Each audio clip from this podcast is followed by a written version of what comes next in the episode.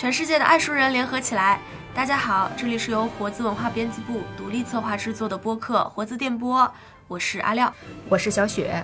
虽然现在已经开始迈入新的一年了，二零二四年额度已经走起来了，但是呢，对我来说啊，一月份就是一个夹缝里的 月份。只要是它春节还没有过去啊，虽然它是算入第一季度的，但是我们觉得二零二三年呢，对我来说还是在一个旧年的这个尾巴上，适合一个回望的时段。对，现在也是掰着指头过鼠那还有几个工作日 要放假了。在这个时期嘛哈。二三年度吧，有一个特色就是我们编辑的同事哈，聚集型的这种唠嗑的项目有点变少了哈。啊是啊对，然后大家来的时候呢，一般都是带着自己的故事来，带着自己的书来。啊，今天呢？这个年底了，还不能放过他们。当然呢，就是今天我们想聊的呢，也不说光是他工作里的内容，也有一些编辑自己本身读了什么书哈，或者是说他今年的一些那个救命的食粮。对，呃，不光是书有可能啊。对，今天就是想要呃喊各位编辑们回归到编辑这个。职业身份来聊一聊去年可能是他们做的最喜欢的书，也可能是他们遇到的更喜欢的书，所以其实也是一期轻松聊天的，但是又是一个好书的书单分享的节目。总之呢，要过节先总结，对。但是今天这个形式较为特殊哈，就是防止认真听书的会觉得我们一起的话会有一点点吵，此起彼伏的这个争先恐后的发表意见哈。公司的设备有限，只有一个话筒哈，怕抢不过。再再再造成年前的一些额外伤害 那我们就请这些编辑一位一位的出现在我们的这个博客的一个现场啊。对，就是把他们一个个的叫进小黑屋来 忏悔他们的，没有没有，就是来来剖析他们的去年的工作啊，掏心掏肺的分享一点自己喜欢的作品。对，因为我们这里没有阶级差别，就是纯分享啊，又不是来汇报。嗯，那我们就先首先介绍今天第一位来的吧，应该绝对算是。编辑部的可能的艺人，对吧？只有艺人当先。嗯，好，然然后给我们打个招呼。呃哈喽，大家好，我是然然后，我是第一个被叫进小黑屋的。今天你们这个形式，我觉得压力蛮大的，跟前两天这个生产大会的一对一有一拼，完了还没从那个惊恐之中。出来就又进了小黑屋，现在这是面向全网络的述职报告。对，这个感受，我觉得刚才阿廖几个词儿，我觉得都我我觉得是来检讨了。对对对，别别别别，我开玩笑的，可千万别有压力。其实还是分享，就是叫大家来。因为编辑是做书人嘛，那么他们选书的眼光和他们看待自己产品的呃眼光体验都是会很不一样的，还是从这个角度。而且累死累活一年了，我这个时候还不能有一个空间介绍一下我自己的书吗？是的，今天上午小雪说说，哎，大家可以聊聊自己书，回想自己虽然做一年书，看那么多书稿，其实关于自己这个私人。阅读史一样的这个阅读，其实好像也没有非常丰厚。包括我说自己眼下看的书稿，其实印入脑子里的内容，好像也都转瞬即逝。就是这么个时代了哈。对，咋说呢？我我觉得要是马上进入正题的话，说说自己，我觉得会比较的琐碎，因为好像那个阅读不是很完整。但是呢，围绕在我自己生活工作。身边的内容又其实还是挺丰富，就是挺杂乱的吧。呃，如果说跟自己工作有关的书，其实今年出了一本，就是那个《收获》杂志的编辑吴越做的一个《必须写下我们》。这个其实对这个书非常有感受，也有感觉的，就是因为他也是一个编辑，他编辑他去做了一本，呃，以编辑的立场去访谈了非常多的当代写作者。我觉得这个。对我自己身为编辑的这个身份，其实是收获蛮大的。而且这本其实还是反响很好的，我们也做了蛮多活动的嘛。吴越老师他是作家班宇在《收获》杂志发表第一篇小说，发表《逍遥游》的时候，就是他的责编。嗯，其实他也经手过非常多重要的作家，然后他又是一个资深媒体人的这么一个背景，我觉得就是这些东西糅合在这本书里面，其实真的非常好看。嗯，对，就是在多个场合，阿廖都是首推这本书，而且关于这本书里面，它的涉及的话题非常的多，啊，然后我们也围绕它，就像阿廖讲的说，办了无数场活动，但是每次的活动都有那个新鲜的点可以挖掘，而且这真的是一本就是拿起来就会立即进入状态、放不下的一本书。于我自己来说的话，它就是我的旅途之书。嗯，我啊，我上周末的时候就是那个出了趟门，就是来回十个小时高铁吧，我是把后半部分就读完了，是吧？对。对他这个书也是，我觉得要再讲他的书，也启发了我今年非常多的阅读书单，就是关于小说文学，像里面他的那个索南才让，我也去读了他的《荒原上》什么一些短篇，后来也有新的约稿，再有访谈第一篇班宇，后来也买了他的冬泳啊，我觉得非常喜欢，再加上延续的像别的出版公司出的一些小说的。就是现在年轻的写作者的一些新的写作的内容，我觉得大家都很好读。是的，而且刚才冉姐说的这个，我也觉得这这本书起调起高了。就是 我当时就是觉得，就这本书它完全就可以当成一本这个年度书单来用，你就沿着它那个线索去读，你这一年都很过瘾了。他也是把我指向了很多书嘛，就是我老说那个他因为里边采访了金宇澄老师，就是《繁花》的作者，《繁花》到现在都还是热点话题嘛。但是其实大家还是会从电视剧去回到那个小说的文本去讨论。那其实为什么金宇澄会写《繁花》？我就是看了那个访谈才走入一点那个世界。之前对金宇澄老师的印象就是《十三幺》里面他有很多出镜嘛，还有很多访谈，说那句渣男，哎，对对对对，就把人的渣男都片面化了。但那时候我就觉得金宇澄老师的气质特别特很独特。然后，但是看了那个他的访谈以后，然后包括吴越对他的一些评述吧，就为什么就讲了他的历程，包括他父母辈的故事，然后说到呃，他其实就是想要就当知青这么多年啊，外派在外地，那他好不容易回到了上海，就要重新夺回对这个城市的所有权，说太好了。他当时总结这个话，他后来做活动的时候也直接就总结出来这个话，我觉得就是也非常的准确，而且他写的这些故事的时候被他一总结，然后我才更加能够体会到金宇澄那个。繁花也好，还有他写下他父母的故事也好。他字里行间的那种、那种、那种东西是为什么？所以他后来也指引我去看了金宇澄写他父母辈的那个回望。我觉得就是这样，不说一个好的作品就是经常把你指向不同的书吗？是是是，我觉得阅读它就有这个功能，就是它就像一个好像走一个秘境，完了你因为这个内容，你又给你引到那条路上，完了又从那个小径又探索到了新的一个什么路途上，啊，非常好玩。所以刚才讲到这编辑这个，我觉得吴越这书让我对编辑这个身。问有一些新的学习，嗯，完了还有一本书也是关于编辑，我觉得也是今年是让我印象非常深刻，就是我们的汪家明老师的那本《范用为编辑的一生》，我觉得他也是讲到了那个三联书店的那个文化灵魂吧，或者是一个承前启后的这么一个身份，编辑就是范用先生。那个书我看的那个感受也特别深，其实也是对编辑这个职业有一些新的体会。因为常年会觉得我们编辑都是为人做嫁衣的这么一个状态，对。但是看到他们的内容做了那么多经典，完了一直在这个对吴越那个书里头，就是一句话让我记忆深刻，就是他说我编辑就是站在作者的身后，帮他看到他的前后左右，其实就是一个编辑的价值的一个体现。那翻用这本书也是让我有这个体会，他那么多经典从他手下。在编辑生涯里头冒出来，好像我们还做过这个书的一个读后的 分享会。对我也是对他其中什么四十九岁哈什么干校返京之后才开始创读书那本杂志，我会觉得啊，对照自己的年龄时段，我会觉得啊，这个工作的时光好像才刚刚开始，反而是一种非常大的鼓舞。我觉得这个我体会特别深，而且尤其。汪总那个结束语就是那个书稿的最后，就是说天空没有鸟的痕迹，但是它已然飞过啊！我觉得一下子对编辑的你从事的所有的事情都有意义了。其实你所有的收获已经都在你的心里头，或者你曾经都得到了。我觉得非常释怀，也非常的受鼓舞。天哪，妈呀，太正向了吧！我觉得有点儿收一收。我们就是既有热情去工作，然后好像又去只求耕耘不问收获的 感觉。对，嗯，对，在这里我可插播一下啊，就是那个吴越老师已经接受了这个电波的采访邀约了，敬请期待嗯对，然后争取年前放出。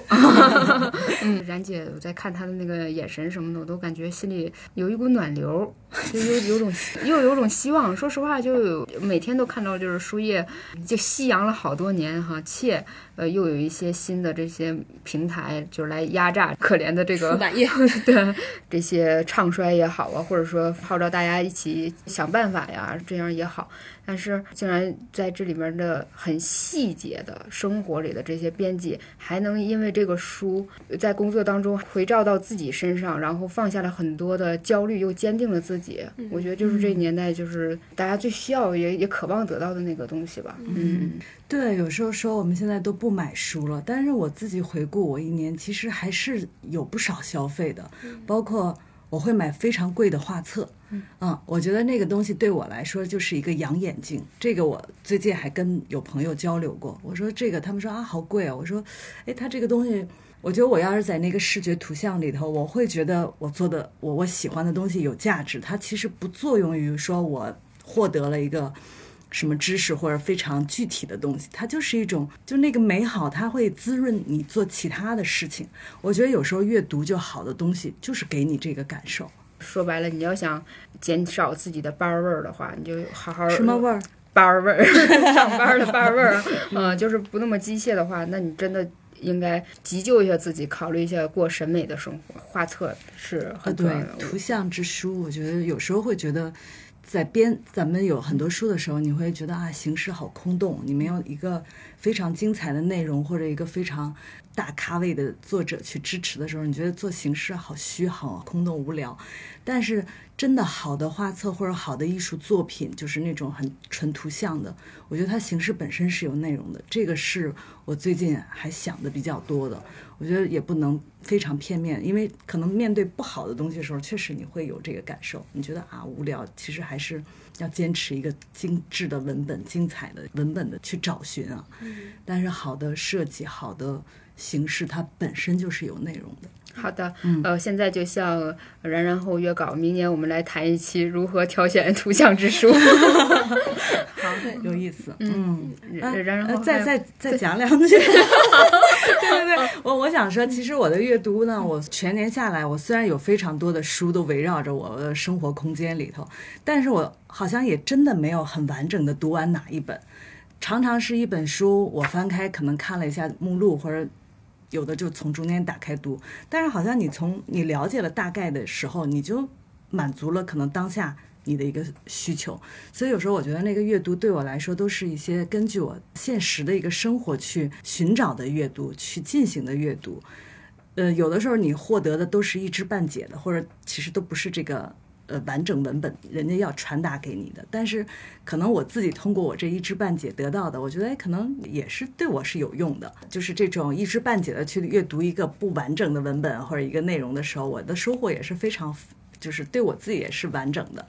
那我觉得这也让我又联想到艺术，就是宫布里希的那艺术故事，好像开篇儿他就是讲到，他说，嗯，你对艺术你可以不懂，但是你就只要你对一张画、一个雕塑、一个什么造型，你感觉到有意思，你觉得哎满足你了，你的那种什么视觉审美或者什么精神性，你就觉得挺开心的。他说就够了。我觉得哎，这跟我去这种拿这个书不完整的阅读，我觉得异曲同工，它有相似的地方。其实阅读也就是不需要大家都理解的都一样。有时候你去看一个非常好的、精彩的书评的时候，你会觉得自己白读了，你真的你就读错了，你会觉得自己还水平太有限了。但是其实不是的，我觉得你的收获就是对的。这就是他已经交付出去了一个完整的产品以后，那解读就是对，一千。个什么哈姆雷特的那种，是的，嗯而且我觉得冉姐的阅读还是有特点的，她会强调艺术的方向，然后画面、视觉审美的。我相信我们编辑部很多编辑，大家会有不同的侧重跟方向。这么聊还挺有挺有意思的。但是我觉得旅途的话，我还是挺偏爱读小说。我觉得有一些好看的小说。要说我还买了一个今天最新的蒋方舟的一个，他就是开了一季那个关于母亲女儿的这个十位女性作家的书，他推荐了他刚更新第一期，我觉得还挺好听的，是一个叫就是得是诺贝尔吗？我不知道他得，你听的不仔细，叫安妮艾艾尔尔，啊，对对对，哦，就是他的那个书写，我还挺想去找来读读，因为是非常私密的，好像很很剖析自我的那种，我觉得还挺有意思的。旅途里选一本书，这个呃小说也是一个有意思的一个点，就是你选一本什么样的小说，跟它进入一个什么世界，在这个小说里穿梭，然后从起点到终点，就又收拾了一番心情，也很有意思。嗯，下一位来到我们小黑屋的这位是论字儿收费的那种选手，惜字如金型啊。他刚才刚跟我们提一个建议，说建议把他的声音打上马赛克。你要不自己加个特效？对，夹子音来一个。那有点费气。好，跟大家打个招呼。来，大家好，我是碧村，新年好。楼下写春联儿呢。哦，哎呀，快说一下春运这个旅途上适合看什么书？因为我觉得回家的路上挺累的，就不想看什么费脑子的书。然后再加上，如果我推荐书，推荐我之前看的书，我也记不起来多少，所以我的推荐标准是根据我记得内容多且轻松加愉快的书。喜欢。一个是匡灵秀的《巴别塔》，然后这个书就是看着很爽，很像就是那种从里到外的那种盗版的《哈利波特》，什么《哈利波特》盗版书叫什么《哈利波特与伏地魔》，然后还有《哈利波特与饮水瓶》《哈利波特与瓷娃娃》，就很感觉很像这类书。然后它的整个那个故事结构都跟《哈利波特》特别像，就几个。学生，然后他的那个背景是牛津大学，其实有点像霍格沃茨。然后那个牛津有一个巴别塔，然后在那个塔里面，他们需要刻银，就是在一个银子上刻两个单词，然后这两个单词是不同的语言。然后他编造的这个故事成立的前提就是他的这种魔法是根据转译，转译之后丢失的信息，然后这个丢失的信息可以转变为一种。神奇的力量，然后那个大英帝国就是根据这些神奇的力量去做坏事儿，比如说用这个去做那个黑奴交易，或者去呃入侵了广州，发动鸦片战争之类的。虽然它借用了一些历史的背景，但是整个故事读起来就很顺很爽。我觉得可能如果你的旅途是在。三个小时的话，大概可以看到这个书的三分之一，然后接着也可以往下看。我觉得应该在大年初一之前就可以读完。时间都给算。对，然后这个书还有一定的科普性质，因为它讲了很多各种各样的语言，然后以及不同的词汇，它的词源从哪儿来。这个也挺有意思的。第二本书也是跟这个有点类似，也是他杜撰了一种奇怪的疾病哦。这本书叫《洛阿娜女王的神秘火焰》，然后作者是艾科巴别塔，他是杜撰了一种魔法。然后这个疾病也不一定是他编的，但是这个疾病也很玄乎。就是说，这个书的《洛安娜女王的神秘火焰》，这个书的主人公他出车祸了。出了一个意外，然后就失忆了。但是他这个失忆症不是一般的失忆症，他的失忆只是忘记了他自己的经历，但是他能记起书本上的内容。就比如说，他二十岁的时候曾经见过一幅画，然后那个画上有个大美女，他能记住有一幅叫什么什么的画，然后画上有个美女，但是他记不住他第一次看到这幅画他自己的内心感受。就是他的那个记忆里面没有我，只有大家，只有公共的记忆、集体的记忆，挺酷的。对，然后这个书就是说，这个这个老头得了这个病之后，他就想去寻找自己的记忆，他就回到老家的一个老房子。哦，他是一个那个收集古董书的卖古董书的书商，然后他就回到老房子去翻看自己之前看过的一些书，通过一些文字，然后还有一些图像，去一点一点追寻他早先干过什么事儿，或者有过什么样的心路历程。嗯，这个书也挺有意思。哎，这是一个巨大的隐喻啊！嗯你就是在读书的时候，也许是坠入了别人的世界，嗯就是但同时你你看这个书之后，某一次再回忆，你又回想起当时的我啊。但是我这是随便说的啊，你接着来。对我一开始就想想的是给大家推荐这两本，因为它们好看，还有一点儿各种各样奇怪的知识在里面。然后后来就是列这两本，我就想发现，我最近好像特别喜欢看这种，就是它像侦探小说，但是它不涉及到什么你死我活那种东西，都是在一些文字上或者图像上去破案，然后去解谜的。然后就想起来这个书看过，记得不全了。这个书叫《六个字母的解法》，后来叫《剑桥的陌生人》，作者是刘和。这个书不是虚构的，是说这个刘和他看纳博科夫那本书，发现有一个叫奈斯毕特的人，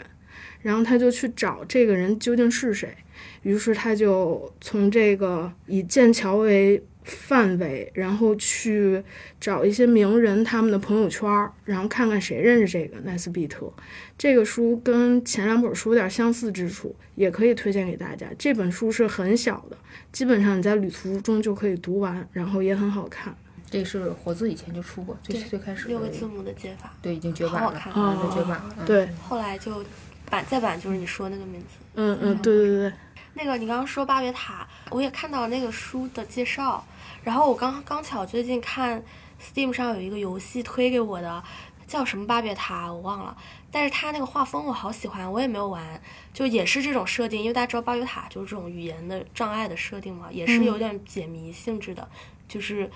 你可能扮演一个角色去里面进到巴别塔里，然后里面有很多的僧侣，他们每个人操不同的语言，你在屏幕上都辨认不出来，但你要通过解谜来最后达成个什么目标。嗯我就觉得这个设定都好好，当然它那个游戏画风比较好看。然后你刚刚说完，搞得我都有点 种草了对，心动了啊！对啊，就看起来篇幅还蛮大，是吧？如果 对，这本书挺厚的，但是它是那种就是顺畅好读读起来很快。今天那个村儿已经突破了我的想象，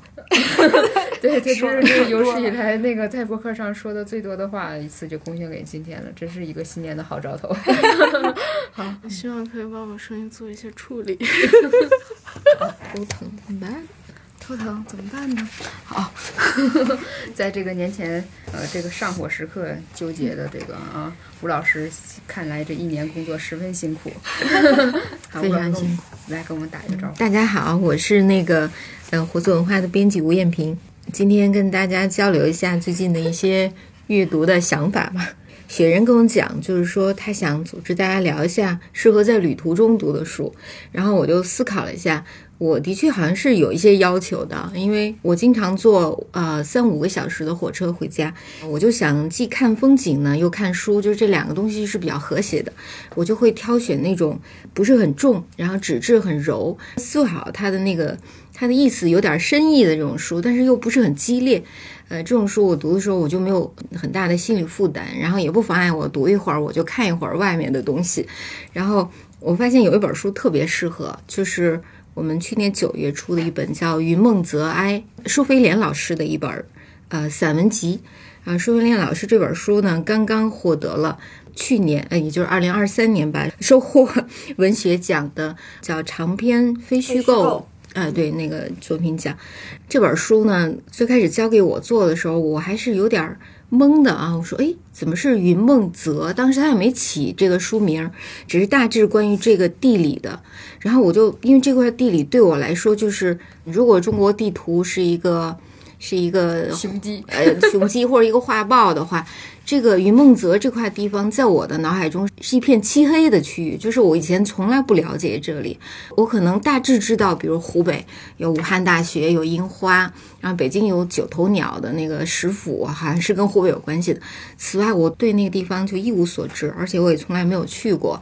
后来我就特地查了一下，这个云梦泽，它其实就是大别山以西，然后江汉平原以北的这块区域，其实是一个非常有灵气的地方，而且历史上我们也知道，什么屈原呀、还有一些呃红军方面的有很多故事在那儿发生。然后我就想，哎，这本书会是什么样的？我很难想象他怎么去写。后来我拿到这本书之后，呃，我一开始读的就是那个情展那篇，他是写蜻蜓的，呃，写他小时候经历过的很梦幻的跟蜻蜓有关的事情。然后我那篇就被舒老师征服了。他这个文章里写到一个细节，就是有一个湿气很重的夜晚，就是他的爷爷拿着他宝贝的手电筒，领着几个孩子，他们就去邻居家里一个园子，是很乌漆嘛黑的那种夜晚嘛。然后他们就用这个手电筒去扫射那些大树和灌木，结果发现有千百万的那个情展。然后以一些很奇特的姿态，他们是抱，就是成成行成列的，就抱在那些树上做梦的一个状态。然后那个时候的禽展呢，你用手轻轻去拿它的时候，它是没有激烈反应的，你就像摘一个果子一样，就可以轻轻的把它拿下来。那个景象，你想想，周围是黑的，然后只有那个巨大的光柱扫射到这些禽展上。然后我当时看到这儿的时候，我就觉得哇，特别好看，我就特别喜欢这篇，因为我感觉它可能。这本书就有点像这个光柱一样，就是它一下子把我曾经就是很懵懂、完全不了解的一个区就打亮了。然后他这本书呢有一个特点，就是舒老师跟我以前看到那些散文作者不一样，他们往往就是他能有些作者他可以写那个很美的文章，很局部、很细节的，比如一棵树、一片田园、一个村庄，或者两个人的一个故事啊，就是这种片段性的。然后你看了之后也觉得这个地方很美，但是看完之后你就感觉跟他没有关联了。但我读舒老师这本书，我觉得他这个人很厉害的一点是，他是把那整个地方完全吃透了，所有的所有他都是关注的，比如关于这儿的传说、风物、仪礼、美食、人情啊、历史、地理。这个人简直很可怕，就是他没有他不去研究的东西，他把所有这些。都关注了，通过阅读啊，人际交往，还有他就是十年间不停的就是自驾从武汉到他的家乡孝感，就是频繁的回到他的家乡嘛。然后他把这个地方完全掌控了之后，他再用他这个内力来，就是轻轻的写一棵树，或者说一种花儿、一种食物的时候，你发现那种感觉跟其他人是不一样的。有些人他只看到了这个，他可能坐火车偶尔去这儿。几个小时，他对那儿有一些观察，所以他写的东西呢是特别密实的。就说你最开始可能需要做一点心理准备，你本来是以为会看到一点美文的东西啊，就是哎美好的田园逝去的时光，对吧？结果你一看，你会发现它是密密匝匝的朝你涌过来的一些信息、知识、情感，也有那种故事。所以一开始的时候，我是。一下蒙住的啊！但是我后来觉得，哎，这个人这本书，我预感到会是一个非常好的阅读，我就慢慢的适应了他这个写作的方式，然后我就就沉浸进去了。所以他这个书，我感觉读进去之后是一个很深的体验。就是这种感觉，我可能有很久也没有读散文了嘛。之前可能读过汪曾祺呀、孙犁，他们也都写的非常棒，但是跟这个舒老师的感觉不一样。舒老师，呃，他是一个中生代的写作者。然后他以前还研究这个网络文学，什么武侠文学，所以他这个人是一个很杂、很有趣的人。他把他所有的这些经验，你都能看到，他融合到他这个散文写作里了。所以这个体验嘛，我我好像也只能 表述到这儿，就是信息量是很丰富的，然后情感是很深的。看完之后会让你对那个地方产生一种深深的好奇，你觉得你非常想去那儿。就是像他一样经历那儿的很多东西，比如在深夜里自驾，或者说他在那种呃没有人的荒野上跑步，还有他钻到一些很奇怪的地方，普通人根本不会关注的地方，可能是草丛里边呀，或者怎么样，他会去打量那儿的很细微的东西。嗯，所以我觉得这本书是我去年很好的一个阅读体验吧，就想把它推荐给大家。我觉得你说的跟这个书的封面的感觉还是很像的。就对，我在听他讲的时候，脑海里好像就已经出现了那种夜晚的那种大自然的奏奏鸣曲的感觉。嗯，对。一开始它里面就有一句话，他就讲到这个呃，就是云气、水气、地气、液气和污气。我当时一下就被他这个抓住了，因为我生活在干燥的北方好多年，然后我工作在北京嘛，北京就给我的感觉好像是离这个东西是很有点遥远的。我们这儿是比较空阔，然后干燥啊明亮的一个区域。所以我想，一个生活在这种几种气纠缠，就是氤氲的这样一个地方，是一种什么体验？我就被它勾起了这个好奇心。嗯，我真的特别喜欢吴老师，包括其他几位同事的一个讲述，就是我们不会因为是编辑把这个书好像拆解你看，好像你有一种功利性的阅读，你听完我讲就可以拿我这书去卖弄了，好像我似乎读过一样。嗯我们给的永远都是一个。岛屿，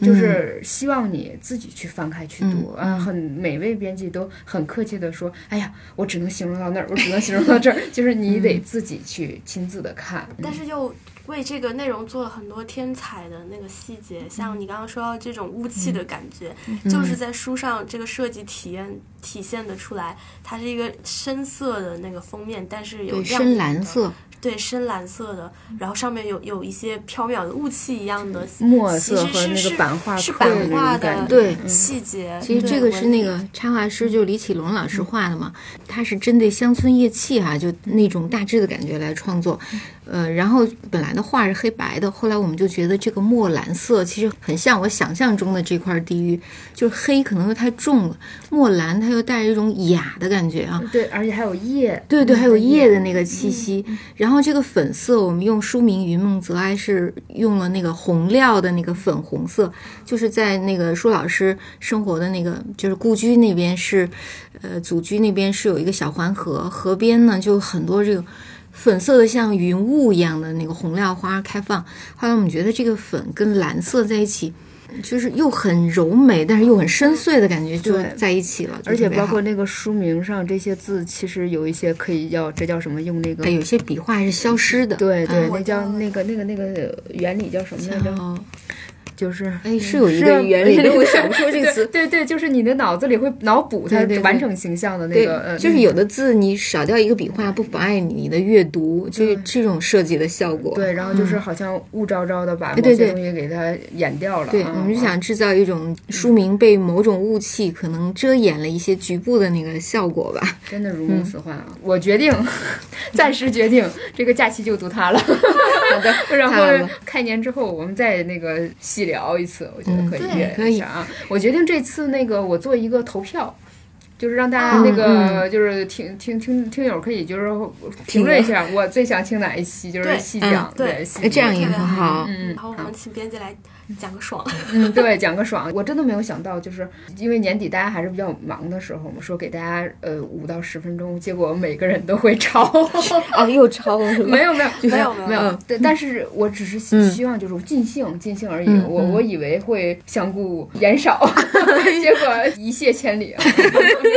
我得收着收着。嗯，对，嗯，啊，吴老师这里还有其他的就是另外的想推荐的准备的吗？就是今年的话。会有一本就是关于颐和园的书，我觉得还是挺期待的。这是那个清华大学的教授贾军老师写的。然后，因为我特别特别喜欢颐和园，几乎每年我都会夏天的时候至少我会去一次吧。然后，但这么多年我其实没有看到过关于颐和园的让我动心的书，或者至少这方面的书就不多吧。但是关于故宫的确实是浩如烟海，我感觉现在特别多。包括我们自己也做了很好的故宫三书这一套嘛。然后我就一直想着。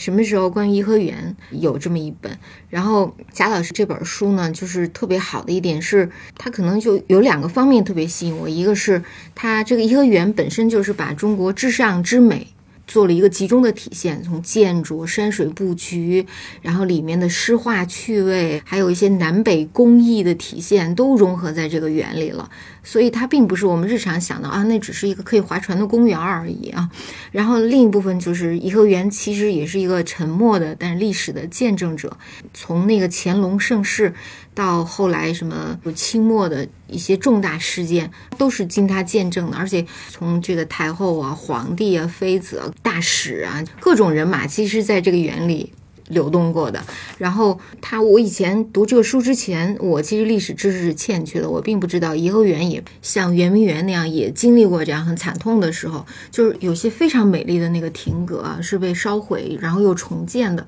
读到这儿，我反正我觉得这本书吧，通过一些历史的照片也好，然后风景、实物也好，还细节的剖析也好，还有现在那个包括学院的专家们，他们也对一些建筑做了一些平面图的剖析哈，就是整本书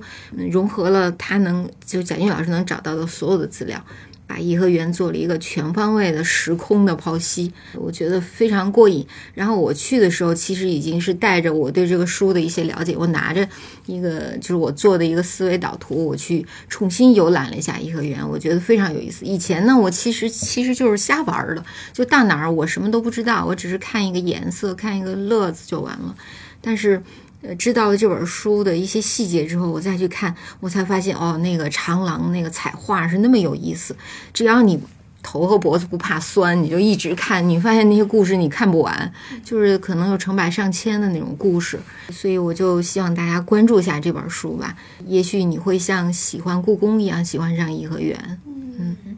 好，那么接下来我们请进小黑屋的是我们的小活字绘本编辑子豹。啊，大家好，我是小窝子图画书的童书编辑王子豹，然后很高兴跟大家在小黑屋见面了。来，子豹讲讲你今天准备推荐的书吧。啊，拿着一摞进来的。对，对，其实后来跟那个阿廖聊了一下，就发现其实有很多书可以推。过年推荐给大家的书，因为我是童书编辑嘛，肯定是跟童书有关。首先要推的是这个。最现实的就是五岁开始的理财，钱是什么？然后我们为什么会选这本书呢？是因为这本书它是一个就是小开本的书，但是它其实也还是一个绘本，它有很多页，其实有一百二十五页。推荐它的理由是，过年它是一个跟。金钱有关的一个时间，因为因为过年的时间基本上就是说会给小孩子红包呀、压岁钱、压岁钱呀，对，然后只要还没有结婚就还是孩子，还是就基本上还是有一定概率可能拿到钱的，所以 所以不就是所以我们要补上五岁开始缺失的这一课。对，呃，对，而而且主要其实这个书它真的很适合，它每一页里面都会把这个。关于金钱的一个问题列得很大，然后一方面会问出来一个很有针对性的问题，然后另外一方面他又会在书里配上简明扼要但是很清晰的回答。就比如说他这里面第十九个问题，我没钱买游戏机怎么办呀？或者是说就是存钱有什么好处？他也会说我花的钱都到哪儿去了？这种其实是一些跟金钱相关的。非常生活化，然后但是又非常要紧的问题，然后等于说是跟孩子去讨论，并且去普及关于金钱的知识。然后，而且他这个书最后特别实用哦，他这后面我觉得有两个精髓，就是他后面会有一个就是零花钱记录。就是是可以空白的表格，空白的表格，就是说孩子可以在这里就是学习开始记账，以及就是它这里面有一个这个零花钱账本嘛，这是一个很主要的。然后另外一个其实它是会有一个这个金钱地图。他这个金钱地图，等于说是跟孩子去说，如果他想买一个东西，但是他手里可能现在还没有这个钱，那他怎么样去达成这个目的？他这个金钱地图说起来有点抽象，但是他最主要的是去让孩子去思考这个消费这件事情。就比如说，他会去想说，在这个表上最开始起点就可以写他想要的东西是什么，然后有多少钱，然后他这里这个可以就是说有几种方法，比如说我是用存的压岁钱买，还是过生日是让父母买，然后还有第三个方法就是算了不买了，然后他又把。各种方法的好处跟坏处写出来，然后最终梳理出来一个最优的方法。其实我觉得这个对成好强，对，而且对成人来说都是很有帮助的。对，帮你建构一个模型。其实要这么说来的话，我们自己这个兜儿的情况，可能跟五岁的孩子也没有多大的区别。就是年底的时候，说不定孩子空着兜回家了，说不定说不定有了孩子对比我们多，他压岁钱比我们还多。我觉得也是真的呢。哎，这个钱是什么？应该去年上半年就出来吧？因为我记得当时去年是春季的图书市集，我们还摆出来过。想起来当时我们摆出来的时候，还是有很多青年人走过嘛，就看到那个封面就是互相那个面面相觑，说哇，看五岁开始的理财，就是那个情绪很复杂的，一边说哇这么小就开始理财，一边又想那咱们就很懂理财嘛。其实那个表情很耐人寻味，但是我觉得他那个封面上那个点非常好，就是不要说好像五岁开始理财是个噱头，他还是很很落地的，他就是讲从零花钱开始嘛，小朋友从零花钱开始认识钱这个事情，这个切入点还蛮有实操性。就是我们那个碎银几两跟零花钱也没差多少。其实可以以这种比较平和的那个心态进去，然后之所以现在很难存下钱，就是这个基础知识没有夯牢，是吧？对，就从五岁开始重新学习。但其实也挺适合，就是年轻爸爸妈妈买给小朋友的。对，一路长了不少知识，就告诉他，呃，今年我。不做你那个压岁钱的过路财神，对，就是小孩子保管，对，然后但是我们想办法怎么把它管管得更好。你想不想？你希不希望今年的一千块钱的压岁钱变成明年的一千多少块？现在一桶金，对。就就是我再补充一点吧，就是他这就做这本书的这个全美之子，他就有写说，因为他现在其实并不是说他是孩子，他就会远离金钱的问题，因为他这本书里也。就是说，其实现在就是关于孩子使用金钱的问题就会越来越多嘛。其实，在我们身边也会有，就比如说，经常看到说这个上上小学的孩子拿父母的手机去打赏主播，然后去打赏巨额的金钱。其实这些都就会凸显出来这个问题。他对金钱没有概念，对他没有金钱观。然后，其实这本书里面就涉及到说消费金钱的危险性。所以我觉得，其实这个书就非常适合在过年的时候，你看他又红又又红，非常的喜庆，然后这样可以跟压岁钱一起给。孩子就等于说，既给了对方金钱，其实又给了他金钱的教育，何乐而不为呢？我想给他开个好奇直播，你看，就是自己开始讲了为什么要买。对对，下一本，哎呀，获奖书，对他获了二三年的文津图书奖啊，非非常重磅的奖，对，非常重磅的奖。然后这本书，呃，一杯水，多元观察与思维。其实这本书它非常的巧妙，就是它。整本书的内容可以说就是一杯水，但是它怎么样能够把这个一杯水这个很简单的概念扩充成一本书呢？就是说，其实它用了很多个不同的角度。就比如说最简单的来说，然后我可以去触摸一下这一杯水，然后看看这杯水的温度是什么，或者是说我可以尝一尝这一杯水，或者是说我可以去思考一下，就是温度对水的影响，然后说或者说同样的一杯水，但是我用不同体积的杯子去装它，比如说是细的杯子呢，它就会高一些，然后宽的杯子它就会低一些。除了这样的角度，又会去探讨一杯水的功能，还有就是说人体内。所含的水，猫体内所含的水，水母里面所含的水，啊，然后还有就是说，这个去通过这一杯水去思考，这一杯水是从哪里来的。进而联系到我们城市的这个自来水系统，好开阔。然后还有自然界的这种水的循环，啊，然后以及说这个自来水的历史，然后或者是说我们从这个语文的角度怎么样去描述一杯水，然后我们从数学的角度来看这一杯水会占多少的体积，等等等等。我觉得我对这个书印象最深的还是它里面那种。科技画出来的图，就好好的一杯水，它给它切出几个截面儿，然后悬空的，但是那个东西就不是现实中会存在的。对对对，有竖的切开的，有横的切开一杯水的。因为那个我记得小活字唐老师他不是说过嘛，一般来说小活字是坚持要手绘的作品的，这个机器的绘制他觉得代替不了一些这样的温度，但是这本是很特殊。它就有很多的电脑绘制的东西，子豹跟大家讲一讲吧。它这本书就是有一个很有趣的点，就是它整本书全是用那个三 D 做的那个 CG 图，就是它整本书完全是用电脑做的。为什么用电脑做呢？是因为比如说像这种这个杯子上面打了很多的洞。就是我们从画面上看，就是可以看到像一个奶酪一样的，它又是一杯透明的水，但是它身上又有很多孔，然后但是这个水又没有从孔里流出来，然后然后就基本上像这种超现实的画面，嗯，我又要把它做得很真实。其实这种方式的话，其实是摄影和绘画其实都难以达到的，但是电脑可以达到，就包括它那里面水的折射会有什么样的景象都可以表现出来，就所以说它。等于这个是电脑的特长。能够去表现出来一种，它既是幻想，但是它又接近真实的这么一种情况。就真正抽象的东西，它怎么用那个对像对可视化的？对对对对对对，嗯就比如说一杯水，它从中间切成两半儿，但是水又没有洒出来，这种。如果说以前我们都会习惯于说用富有人情味儿的人性的那种呃术层面上的绘画如何，但是。因为这一杯水，刚才我们给大家那个介绍，我相信已经把大家脑洞打开了。这是在说一个从一个点的现象发散到整个道层面上的一个问题，就是用谁来绘画或者是怎么样，已经并不显得那么那么那么的重要了。嗯，重要还是他要传达的那些知识，嗯他背后想传达的东西。对，就从这一个点里面，怎么能多元的看各种角度的去看这件事情，这个思想本身把它呈现出来就已经很酷了。对，然后为什么要过年推这本书？就是因为就是每个人都有他独特的生活，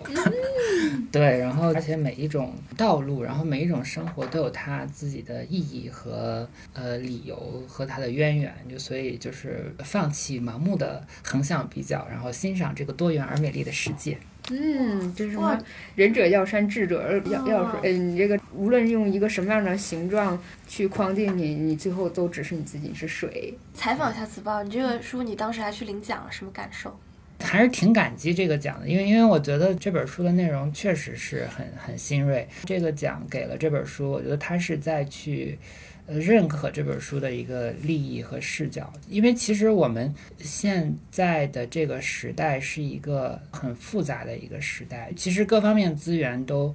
还蛮丰富的，我们其实面临了很丰富的选择。那什么才是适合我们自身的？我们自身又要就是何去何从？我觉得这个不像是以前，我们现在面临很多选择，但是现在好像这种很丰富的选择，它反而本身成了一个问题，成了一种考验，嗯一杯水带领我们冲破狭隘，嗯，是吧？是就是。从一杯水里边看到世界可以有各样的运行的一个规律和你的一个角度，就不会再执着于单一的道路。而且你这个顺势可以连接到下一本书，下一本书也是一种自我认知的探讨。啊，一粒尘，对不对啊、这个衔接然后然后哦这个 这本书对，来对介绍一下，对，这本书是一粒尘，然后这本书是二三年出的一本书，然后这个是。呃，这个书的我我作者我创作的，对对对，对我创作的这本书，它讲的是一个这个小灰尘的故事。灰尘它非常的渺小，然后渺小的东西就是不重要的吗？呃，或者是说什么样是渺小？就然后这个故事本身是一个很直接的故事了，它也是一个连贯的故事。它其实讲的很简单，就是讲的是一个小灰尘，然后他一开始的时候，他会觉得自己又小又只是灰尘，又什么都不是，然后他就会因为这种界定而悲伤。然后，但是他后来被风带着，然后带到了很高的地方，然后到了天空上的云层里。然后他在云层里的时候，就发生了神奇的变化。然后到后来，他突然发现他自己变成了一一枚雪花，六角形对称的很漂亮的雪花。然后他非常的开心，然后，呃，他就自豪地飘向了大地。这个其实又是一个故事，然后它也是一个那个科学上的。其实说灰尘的，就是觉得灰尘是一个招人烦的一个东西，但是自然界里面其实正因为有灰尘，然后才能下雨下雪，也包括下冰雹。嗯 空气中的水的凝结，它是需要凝结核的嘛？嗯凝结核往往一般都是灰尘，就觉得这个事实还比较动人。绘本里经常是这样，就是有一些话，孩子看起来还没怎么样，充满了想象，然后但是给孩子读书的那个人都已经静静的落泪了啊，就想到了自己的人生给他。一个重击。就这句话真好嗯，他什么都做不了，只能被风带着跑。是一粒尘的命运，但是哎，又难免读者自怜，默默垂泪啊。对愿只愿人在风中，聚散都不由我。嗯嗯这个书真的是讲故事出来就觉得很简单，但是它翻阅的过程特别好，嗯，就是很绘本的那种叙事的那种形式。翻一页有很美的大图，然后一句简单的话，翻一页又有一个情节的推进。其实我觉得创作还蛮蛮成熟的，而且它就是我前面翻，然后很享受这个看的过程，然后翻到最后。知道故事的结尾的时候，哇，好美，就被击中了。子豹特别会画画，而且对对对特别好。所以我当时哦，一看谢谢。看完它 啊，是子豹画的，然后就很喜欢。我记得我当时是在他已经入库了，样书入库了以后，我我拿去库里拿别的书的时候。我说怎么会有这样一本书？我才看的，我才知道的。然后我又当时就跟子浩拍了发微信嘛，我还跟他说哇，我好感动，因为我当时确实是被也很容易被带入进去，真的还挺好奇，就是如果有小朋友看这个书，然后他他会怎么去带入这个故事，可能还真不一定会像大人一样，肯定不一样吧？小孩儿世界他仍然觉得。不说他是对对对，不说他是宇宙中心，至少他自自我的那个感觉还是比较强烈。对对对，但不会像我们，哪怕上下班的路上等一个红灯，我们都像一粒尘一样，就跟着 红灯的指示，然后慢对慢过来慢过去，对对就多像一粒尘啊！所以就会更被这个打动。下一本 时间谢限，谢，好好谢谢，然后谢谢你们，我听了好感动。再推荐的就是一个，当当然我们过节就要坐火车啦，或者是坐飞机啦，或者是坐公共汽车啦，然后这个时候那个就是会有各种熊孩子的新闻，对，就会有各种孩子出现在身边，所以这个时候我推荐大家的是这个儿童教养。我我会觉得，其实现在的就做家长真的很有挑战性。对，是我上次坐火车，就是一个妈妈嘛，她是她一个人带着两个孩子，两个孩子大概都是五六岁左右，一个哥哥一个妹妹。然后她买座的时候，其实他们三个买不到一块儿，那那她还要需要去跟。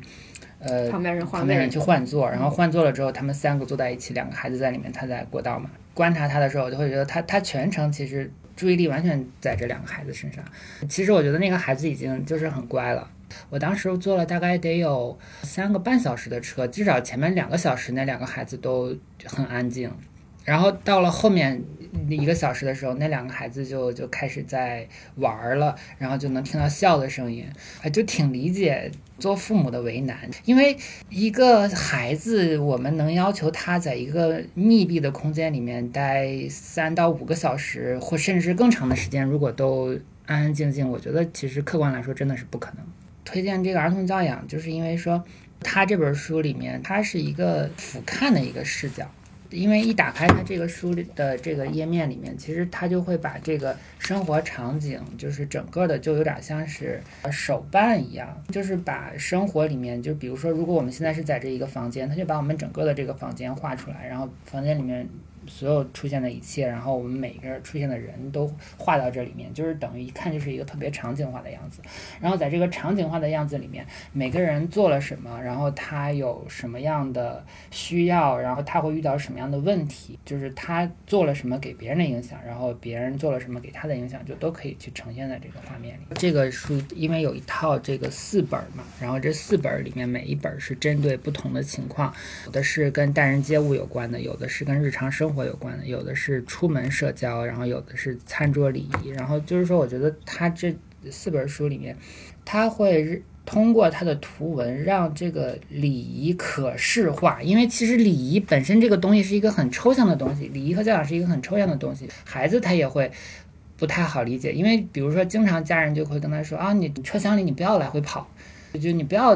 大声笑去打扰别人。但是孩子其实他会不理解，就是说我真的很烦躁，我真的很无聊，我真的很想来回走动一下。因为孩子他有他自己的需要，但是这本书里面他就能够画出来说，其实在这个列车里面，就除了他之外，还有很多其他的人。你比如说，有的人是要在看书，有的人是在睡觉，然后有的人是在吃东西。然后这个时候，如果他跑来跑去，其实就会给别人带来影响。那那孩子他因为看到了图，他能够通过这个对图的阅读，能够看到说，哦，其实这样跑来跑去的行为是会对其他人的在做其他事情的人有可能会产生影响的。那我觉得他相对来说就能更好的去跟孩子沟通。那我们是不是到这个车厢之间的地方去玩儿，那样会好一点？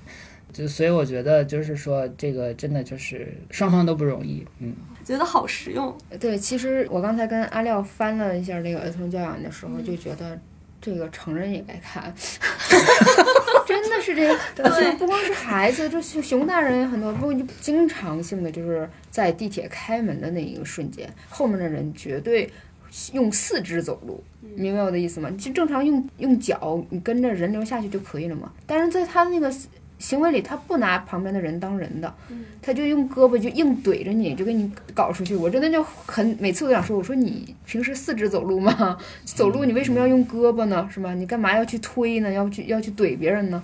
但就很多人有这种习惯。呃，还有那种就是车门还没开呢，他就开始往出挤了。你说车门都没开，我我怎么怎么隐遁吗？直接就从车门里消失吗？也不能啊。就很多这样的很细节的习惯，然后就在我翻那个儿童教养的那个是什么出行社交的时候，只是一翻就是一面的时候，他告诉你地铁候车的时候你应该嗯哪个方向上等着，比如说先下后上啊，如何如何，就是最基础的那些东西。对他就是给人教教小朋友有个边界感，就是小孩是很没有这种意识的。有我也是在地铁上，然后看见爸爸妈妈带孩子，我也会日常的反思，万一我将来的孩子是这样，我怎么办？就爸妈挺不容易。现在也有刚刚子包说到那些熊孩子的问题，现在有好多讨论嘛。一方面的声音是觉得很多人已经很受不了了，然后但另一方面又造成了一种环境，就是现在带小孩的家长其实压力很大，他们上来以后就是生怕那个影响别人，还恨不得要给人发红，就周围的人发红包，道个歉，给个小礼物什么的，但又有一点矫枉过正了。就其实很多时候，呃，我们也理解，就是孩子的他有一些不可控性，然后但你在什么程度上的去包容，和家长在什么程度上去教育，这个点也是要大家去摸索、去把控好的。然后，但这个书就给家长一个很好的工具，你这种这样就更直观嘛，就告诉大家具体的场景是这样，你不能脑子里只有你自己。对，是的，因为看一些教养书，他会把一些要注意的问题给列出来，就是它里面的场景都是单个场景。而且我甚至觉得这是一本安全教育的书，就是教养本身其实是为了保护自己的。对，像刚才子豹就是说的那个场景，为什么妈妈把这两个小孩安置在里面，他在中间隔着，当大人就是作为过道上，一方面在保护自己的孩子，一方面也在那个跟。其他成年人试图理解和沟通的这个过程当中，其实我们也希望这个呃家长也放松一点心态，就不要觉得就啊孩子只是快乐的高兴高兴，我们觉得也没什么特别吵，就是在一定的程度上，其实大家都是理解的只是有的情况下在密闭的空间里，有些大人是属于那种放任不管，嗯，呃嗯那种嗯才是我们就是所谓说熊大人熊孩子这气氛的那个理由吧。怎么把好责任这一关，既保护好孩子们，然后也能不就是影响他们的体验。对对。对，嗯是。还是希望就是这个世界上多点儿 快乐的孩子。有一些我觉得那种焦虑的孩子，恰恰就是因为大人给的关注是不够的，其实是有问题的。对他可能他只能需要通过不断的去呃发出发出巨大的声音来吸引大人的注意力。对，对，由此引发的这个问题真的好多，一本书能弹出好多好多。也希望就是这几本书给他们一点儿这个带娃的 助力吧。对，我觉得我们有个小活字的品牌特别好的一点，就是我送亲戚朋友的孩子就有东西了。就是他，我们有一些书小活字的书就很适合嘛，因为它很实用或者又很美，所以就算是没有孩子的听众也可以关注起来。我们请黄欣先跟大家打个招呼。大家好，我是黄鑫啊、就是小黄。那个，哎呀，这一年，这一年，对，这一年确实做了一些书，然后现在想一想，觉得每本儿都还挺好的。呃，云帆集，云帆集，我们为这个书也专门做过一期节目，聊一聊尚伟老师这本书里面他都写了什么东西。因为其实我们看题目恐怕不太知道它里面讲的是什么，但是呢，这个书是他十年来一个个人学术研究的一个结晶吧，算是。而且他的编排也都很有自己的这个心思在里面。其实对于呃人文学科、文史哲类的学生或者是研究者都很有启发，因为尚伟老师本身是哥大东亚系的教授，嗯，然后在这个领域里面也深耕多年，而且他因为关注思想史方面的内容，它其实已经打破了学科的一个界限，就是从文学。古典文学已经跟思想史有很多的这种交融的部分，所以很有启发。这本书我在读的过程中，每每回审稿啊，就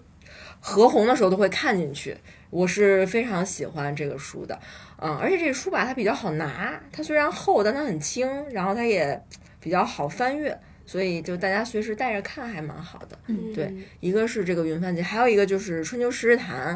其实这个书应该是前年的时候已经基本工作就做完了，然后下印呢是在去年年初下印的。这个书其实我们自己一直也都比较期待，因为春秋史其实对大家来说是比较难的。然后呢，因为比较乱，所以搞不太清楚。然后正好有这么一本小书，可以让大家理清那个春秋时代的一些很关键的问题，所以就还挺好的。就而且这书薄，好带，嗯。而且它讲述形式还是很生动的。对对对，然后它就十个故事嘛，配，然后就叫十日谈，也就是说你十天就可以看完一天一个故啊、事。如果你勤奋一点儿，可能一个星期就可以看完，一天看两个故事。对对对。可能我们有的那个听众啊，是本身就是历史爱好者，可能本身也对春秋史就感兴趣。但是可能你要问了，为什么我们那么多关于春秋战国的书，我就要看这个人写的呢？呃，刘勋，因为他本身的一个研究的经历是给我们了很大的一个信心，包括他，你如果直接去读他的文本，也会觉得很好读。是什么呢？因为他本身是一个理科男，他是一个，学生物的。性哈。人对对，他是一个学生物的，然后他研究春秋是说他一直有一个愿望，就是他中学时候一直没读懂的一个书，然后他在后来走上他的工作岗位，一个国企的行政口之后，他忽然明白那个春秋笔法到底是指什么，所以他这个书一下就读通了，所以他其实是一个自己。读通《春秋》《左传》的一个绝佳的范本，所以他这个东西是很鼓舞人心的，就是他自己走通了，所以他这条路来介绍给我们，其实很有帮助。而且刘勋老师真是很厉害，他的那个他跟新时代的是紧密，就是怎么结讲合结合的。对他一个是他自己也也上网，他很有网感，嗯而且他讲书也非常精彩。对，就是说两个例子，一个是我们当时也有联系到知乎来各种平台来来嗯宣推这个书嘛。当时刘老师就欣然答应来配合做一些宣传，他特别认真。我记得当时有一个运营话题，大概就是说请他分享一下他自己的一天。可能就是这样一个话题切入，其可以你可以去谈一谈自己，同时也可以谈谈他的书。你说春秋十日谈怎么谈？但是 刘老师反正就是非常非常认真，他把他一天的 daily routine 那个整天的这个日程表认认真真写出来。他是个很高效的人，我是侧面看到他他的一一天，他是那种他是搞工掌作握又做研究，对对对，还带娃，他是一天的，他的那个睡眠是分割出来的，可能晚上从两点睡到嗯碎片化睡睡眠，啊，对对对，那个词儿我忘了对，，碎片碎片化的，但是他可能然后早上起来先读书或者怎么样工作一会儿以后送孩子啊做家务啊，然后中间再睡一会儿，然后该去坐班儿了呀，该去上课了呀，上完课又中间又睡一会儿，在地铁上抓紧时间睡，他高效的睡眠，回来晚上又做研究又要家务运动。反正非常自律的一个人的感觉。反正他讲完这些，认认真的回答完了这个问题，还能自然的 引到这个《春秋时谈》这本书上，讲讲他在读的书，分享一下，然后分享最后说他自己的研究，再说他这本书，就很很坦率的，而且也很很扎实的这种。然后再一个例子就是，当时我们也嗯，就是请他出来做一些直播分享嘛。然后当时直播的主持人在一开始做了很多场了，主持了很多场了，流程是很顺畅的。当然他也自然的推进，直到 刘老师上场以后，然后拿住了麦开始谈侃侃而谈，到结束的时候，那主持人都跟我说，我跟对刘星老师真的相见恨晚，我真是应该后悔早点做，该早点做这个活动，就是因为刘老师讲太精彩了，他有很有讲课的经验，所以他才能够把他春秋的研究像说故事一样的非常生动对，因为我我有一个感受，就是很多呃现在的一些人，然后说以自己的现代人的那种思维去揣度古世古人的时候，然后或者说联系现实生活，所谓厚黑学什么官场这些，你就会觉得很油腻。对但是在刘勋这里就完全没有。对，因为他的本意其实并不是说要读《左传》来解决他的现实问题，只是他就是现实中遇到了一些问题，《左传》正好给了他一个特别好的回应。我觉得他特别好的一点，因为他的这个学术训练，虽然他是学生物的嘛，但他学术训练的这个基础非常好，逻辑思维非常强，所以他在解读一个呃文本或者解释一个字词意思的时候，他不会做过度的诠释，但是他会把所有相关的资料全都调出来，然后帮助他去理解，就是这个我觉得我喜欢的作者都有这个特质，包括像山伟老师也是，他们都不会去做过度的诠释，但是他会把这个东西尽可能的解释透。嗯嗯，这个度是很难拿捏的。对，嗯就是可能真正的扎实和一个真实在于，就是你你会。甘心心甘情愿的，就是服服俯首称臣，不是不是，就是真的服，就真的服会会真的服气，而不会对，是而不会那个觉得是被教育了之类的那种对对对感受。就是阅读的感受不是被被说教了。对，就借商伟老师的一句话，就是真的是把书读到自己的生活里，然后把生活读到书里。我觉得他们都是这样的人。上位老师云帆集嘛，这个书我们在小红书做一些工作，然后还有一个博主他是无心插柳，结果那个数据还挺好的，也是很好的一个切入点，从老师的人进入去讲，就说，嗯哎呀，这个各大学者的风采。然后他读这个书怎么感受到？然后那篇笔记还数据还不错。后来回访的时候，就是也也感谢他嘛，但他后来就还是说，他很坦诚的说，这个书就是他年度的之书里必须有这一本，嗯就是云帆集，让他阅读的过程那个非常享受。这个博主呢，就是属于那种其实也挺爱看一些。古典文学相关的内容的，但是他也不是什么专业背景的，或者研究很深也没有。但是商老师的一些解读给了他启发，而且商老师后面就是上下边嘛，下边有他回忆恩师的那块地方，当然是大家都可以读进去的，很真挚的故事。对对对，很嗯真挚的那块内容，所以这个整个阅读下来，你就会感受很好，既有收获这种理性的部分，也会有感性的、很人文关关怀怀的这种嗯对视角，所以确实是两本好书。对，我忽然想起刚才就是阿廖说刘勋他的这个日常生活，他怎么这么高效，能分成这么小的小块儿，然后每一块儿都尽量做到。我忽然想起他跟我分享过一个对联儿，他说这个对联儿对他特别有帮助、有启发，叫“忙里进宫应莫放，闲时杂虑更难防”。就是忙的时候，我们一定要有一个持静的这么一个功夫，就是你还是要告诉自己，你的心要稳，然后可能比如说十分钟的冥想或者这种类似的，让人回到一个比较安静的状态。然后闲时杂虑更难防，就是他闲下来的时候，他不会有一些瞎想，嗯 就是瞎想其实是挺耗人精力的。所以我觉得刘轩整个就是一个没有什么过多杂虑的一个人，所以他的就是。呃，专注度会很高，所以他的这些研究啊，包括他做的事儿的这个完成度也很高。比如说，我们每回跟他对接，就说呃，让刘老师录一个视频呐、什么，他之前都会把需求问得很很清楚。比如说拍视频，然后穿什么衣服，然后这个角度行不行，然后我这个语语速可不可以，他很专业的，他非常非常精细啊。然后我觉得这样就真的是让事情的完成度很高，然后让跟他对接的人也会很舒服。反正我们整个对接下来觉得就很好，这个高效。嗯，哎呀，就觉得大家应该再多，就再呼吁大家多关注一下这本书。嗯，对，《春秋十日谈》确实是 对这个本身既是读者喜欢的题材，但是它又是一种讲故事的形式去讲这段历史，觉得这个其实是非常好的一个视对角。，再说一个，就是前年做了一本《四大圣哲》，然后这个书其实也是一个典型的，这个书对译者本人，包括对我，对可能对阿廖，我们影响都比较深的一本书。它就确实是改变了人的一个价值观。特别庆幸的是，在出版行业这么差的情况下，去年它加印了一万五，我就很开心，因为前年应该是印了三万。嗯，去年我们其实没有做什么太多的营销，但是他自己呃滚起来，对他加印了一万五，它其实就是一个书活下来的一个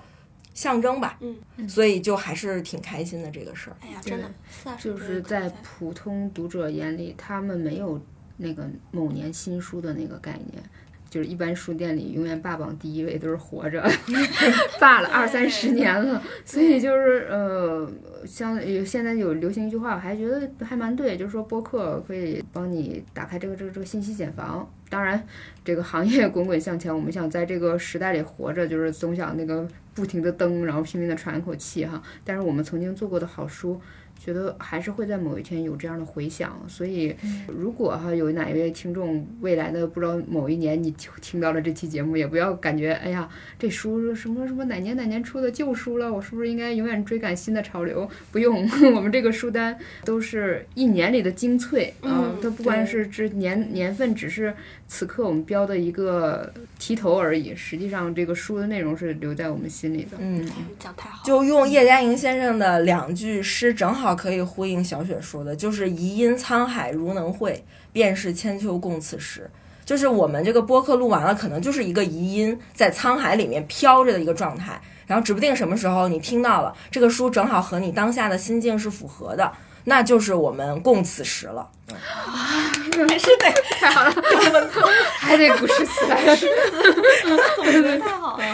然后，然后呢，就接着你那个说，我觉得，因为我今年的我自己的一个阅读，也是一个好像都在读老书。这些书要么是已经出了蛮久的，要么就是在我们家 对古人写的，要么在我们家放了很久。反正它都是一个呃年份沉淀下来的一个东西。一个特别典型的就是田小飞。田小飞的书其实从零几年就开始在三联出，出了很多。因为田小飞是年少成名的这么一个学者，而且我有，因为我我现在再去读他的书的时候，我觉得真的是不世出的天才，真的是。就是为什么他在三十多岁的时候，他就能把《金瓶梅》读得这么透，这个真的是让人惊叹。其实我最今年开始读田小飞，是因为做我们做商伟老师的书，嗯然后找一些可能对标的学者，因为商伟老师其实也是呃少年天才，他也是十五岁上大学的那种，对，但是。因为田小飞他在市场上的这个知名度可能会更强，然后我们就希望看一看他的这个营销的路数是怎么走的，所以这可能是一个契机。然后加上我，因为后面还要做六朝相关的选题，因为田小飞本身也是研研究六朝文学的，他的作品其实很多。然后我是先读了他的那个《赤壁之己》，讲呃建安文学的这个后人对他的一个构建，就是我们其实所看到的建安七子或者建安文学，它是后人构建出来的一个形象，一个文学团体，可能在。对，可能在当下它不是那样的。然后我觉得他那个文本就是非常好。然后还有一个呢，就是《秋月堂论金瓶梅》这个书，其实不是他的一个专业的学术作品，然后呢是他自己的一个像读书笔记一样的东西。他说他七八岁的时候读《红楼梦》，然后就觉得读得很开心。但是《金瓶梅》这个一直被放在跟《红楼梦》地位相当，但是好像大家又又又对他褒贬不一的那么一个经典、准经典的那么一个作品。这个作品就是很多人就说读不懂。田小飞其实也坦诚说他小的时候读不懂，然后他说他是到二十七八岁的时候，然后因为他那时候应该是在准备。博士的论文的答辩一个契机，然后他通读了全书，然后他忽然发现好像是有所感触，然后后面他再有一个机会去读的时候，他就觉得这个书简直写的太好了，这里面就是人情世故。如果说《红楼梦》它写的是一个青少年的一个世界和想象，那《金瓶梅》写的就是一个成人世界的，就是我们成人世界的各种复杂欲望，或者是。美好，然后以及那些复杂的，呃，甚至肮脏的东西，他都写得非常的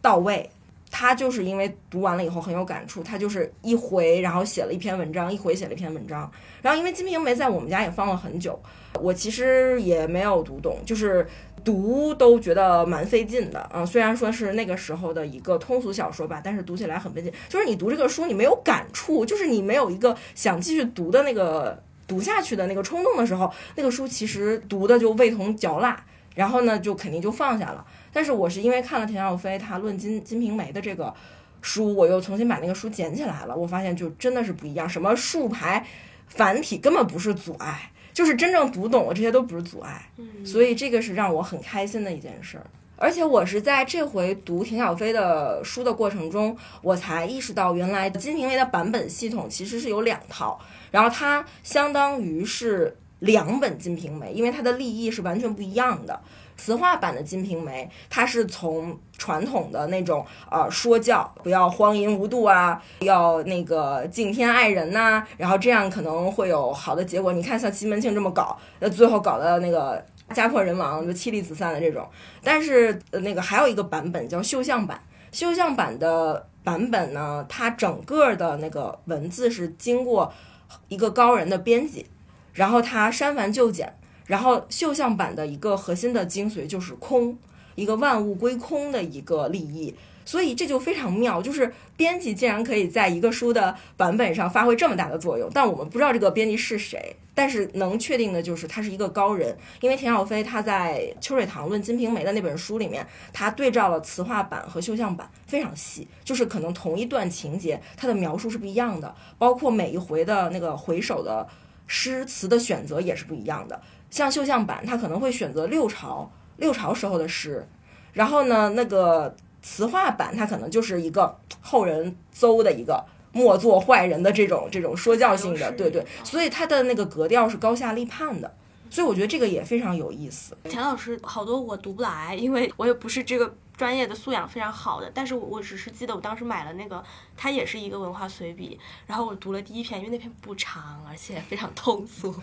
但是那篇我就觉得很惊艳，那篇是讲《红楼梦》的。他就用一个诗词进入，而且他他写东西就是好像都是开宗明义的。我他大概会，我这样讲很抽象，我只能说我的一些感受。就是我一开始大概知道他的主题是什么，他可能要讲《红楼梦》这整篇的什么一个特点，而他就从一个非常小的口切入，一个诗词，然后他又突然转到别的朝代某一首诗是讲什么的，然后突然又转回《红楼梦》里面怎么样怎么样，就是一路这样写下来，逐渐深入，然后他文笔又非常流畅，非常美。收的非常干脆，我就觉得哇，这是什么艺术品？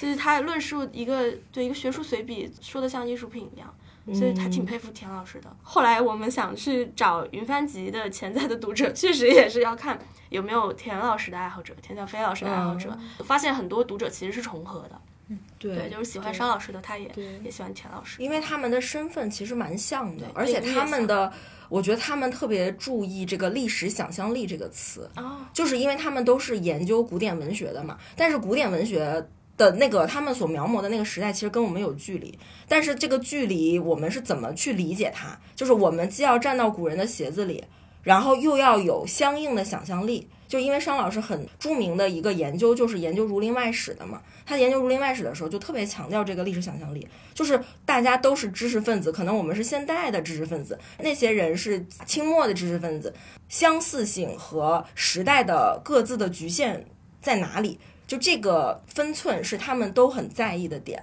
然后包括像田小飞老师，我记得他在那个《烽火与流星》是讲南朝文学的萧梁文学的那个书里面，他就讲，他说我之所以写那么一大本书来。研究萧梁时代的，比如说呃抄本文化呀，然后出版的发展呀，以及那个图书的收藏，然后包括宫廷他们是怎么对待这个文化艺术的。我就是为了读懂两句诗，这种文本细读的这种专精的程度，是让我们觉得非常难得的，然后也非常值得学习的。大家好，我是小杨，我跟小杨先表白一下吧。因为我今年看的好像唯一一本落泪的书，嗯，竟然就是 A G 十系列那个，完了，因为我一下想起原来的《地狱猎犬》了，头号追凶，对，头号追凶，它原来名字《地狱猎犬》是吧？因为作者渲染的很好，一层层进入，最后那个马丁路德金死的时候，我是泪流不止的那种，哭了半天，看的太投入了。其实我也看哭了。今天反正。想聊的有自己手头的书，也有我自己读的其他的书吧。最有感情的就是《A G 十》里面前面这三本，《白与黑》，还有刚刚小雪说落泪的《头号追凶》，还有我在编的一本书《正午》，这三本书我都读落泪了，但是落泪的点不同。《白与黑》它是 A 级时的第一本，一开始接手这本书的时候，其实是有点没有进入状态，觉得太久远了。历史也很远，人物也很不熟悉，但是读进去了之后，发现和当下的现实很相关。因为他其实虽然说是国父，说是杰斐逊，但其实他讲的是他的三个女儿，而且这三个女儿和现在当下很多事实都有很多关联的相似性，所以我当时读哭了。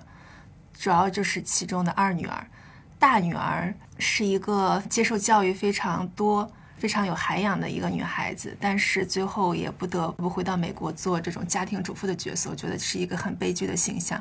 而女儿呢，就是我读哭落泪最多的那个女性，就是她非常强烈的对爱情的憧憬，是那样一个女孩，但是最后也是因为她这种对爱过度的渴望反而让她就是陷入自己的悲剧之中，生了太多孩子，最后死了。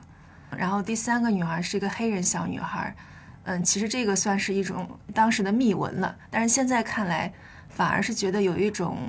对现当下女性有种启示吧，因为她因为要改换身份，想脱离以前的这种被奴役的家庭，所以她改头换面，变了另外的身份去追求自己的幸福去了。这其实是一种另一种程度上的解放吧。这三个女性都给了我很很深的启发吧。即使是一个当代的女性，其实和过去的女性也没有太多太多的区别，都是有很多很艰难的路要走的。这本书给我带来的主要是女性生存和命运这方面吧。刚刚小雪讲的那本书《头号追凶》，我也是落泪了，但我和小雪的点不太一样。小雪是主要是触动于马丁·路德·金被刺杀，一个这样就是伟大的人，这样一个为人民甘愿付出自己全部的人，最后却得到了这样的结局，而且是被一个这样的微不足道的人所杀死的。就是以一种极其残暴的方式嗯杀死的。对，嗯当时小雪跟我说嗯，他读到那个子弹是从身体这样七串八下穿过去的，是非常痛苦的一种死亡方式。我当时是其实读的让我触动的是另外一个点，因为我对这个问题思考也深，因为那个时候也在看一些相关的东西，比如说像一些剧啊，《我们与恶的距离》这种剧，就像为什么要为犯人辩护。要思考为什么他们会做这些事。我当时其实也是因为刺杀马丁·路德·金的这个人就是一个小人物，虽然他坏，但是好像也没有坏到那种十恶不赦、罪大莫及的那种。大家就是一个有点梦想、有点追求的小人物，但是他竟然干了这样一件非常悲剧的事情。我是想到这些，我其实更多的是反观我们自己的自身。以及相关的事情，就是说有时候那个恶是很小的，但是它在很多时候可以酿成更大的恶。但是我们每个人真的能平衡住心中的这种恶吗？因为里面有一句话我很印象很深，就是马丁·路德·金临死前好像觉得自己要死了，他对当时的教众们说：“我觉得每个人都有两个自己，人生的使命就其实就是让更好的那个自己掌舵而已。但其实我们很多时候很难让更好的那个掌舵。”那个小人物其实就是一个不好的自己的一个显形，读的还挺触动的。这个写这本书的作者吧，其实还挺有人文关怀的。他不是一味的就像大家一样，哎，这个人太恶了，罪大莫及，然后谴责他，而是就是做了很多铺垫，他为什么做这些事情。其实读进去的时候，觉得就是那个刺客，他本身也是有非常大的一个内心世界的。就像出租车司机以前的一个美国经典电影，其实你真的深入那个人物角色内心世界的时候，你是能感受到他的挣扎，但是他没有让好的自己掌舵人生，然后就滑向了另外一个极端了。这是带给我触动最大的。被坏的掌舵，有有的时候也不完全是他自己的这个决定，嗯，有一个大的对对很多很多外力可能促使他，然后他内心又无法平衡，就走到了这样一条路上。就现在好多新闻里面这种悲剧，其实也都是一样的。对，就是当他们想挣扎的时候，没有任何一个明晰的一个窗口可以去让他的好出现。嗯嗯，对对对没有人注意到他的好，然后他的恶就不断的扩大了。嗯，呃我们这两期都专门做了那个博客，呃，来聊，里面有很详细的内容，然后，嗯嗯嗯嗯大家有空的话可以去找来听一下。嗯，嗯嗯，接下来我就还想推荐一本我在编的书，这本书是这几本里面我也非常喜欢的，甚至可能比前两本更喜欢一点。它是 A 级时的第四本，嗯，今年有望出版。嗯，这本书人物比较多，事情也比较多。简单来说，其实就是有一部非常经典的美国电影叫《正午》，它是一部获得很多项奥斯卡大奖的一部西部片。当时拍摄的时候，大家都没觉得会成功，但没想到它就成功了。但其实这个片子背后呢，有很多很多不为人知的故事。像当时他拍摄的时候，